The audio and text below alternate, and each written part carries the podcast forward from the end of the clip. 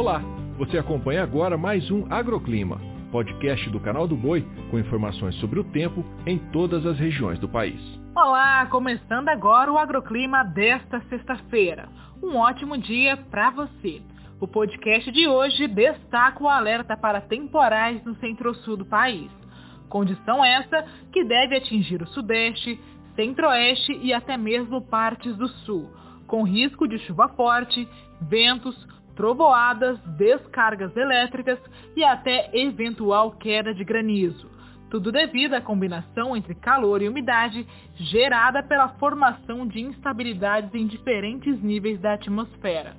De maneira mais pontual, a semana vai terminar com potencial de chuvas expressivas entre o Espírito Santo e Minas Gerais, justamente pela maior proximidade com o sistema frontal no oceano.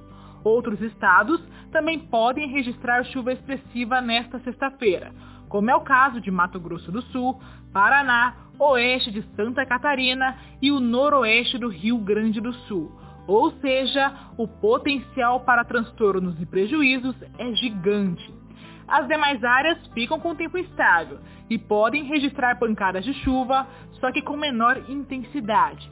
A máxima prevista é de 32 graus em Iraí, 34 em Bauru, 31 graus em Garanhuns, 36 em Moura e 41 em Nobres, no Mato Grosso.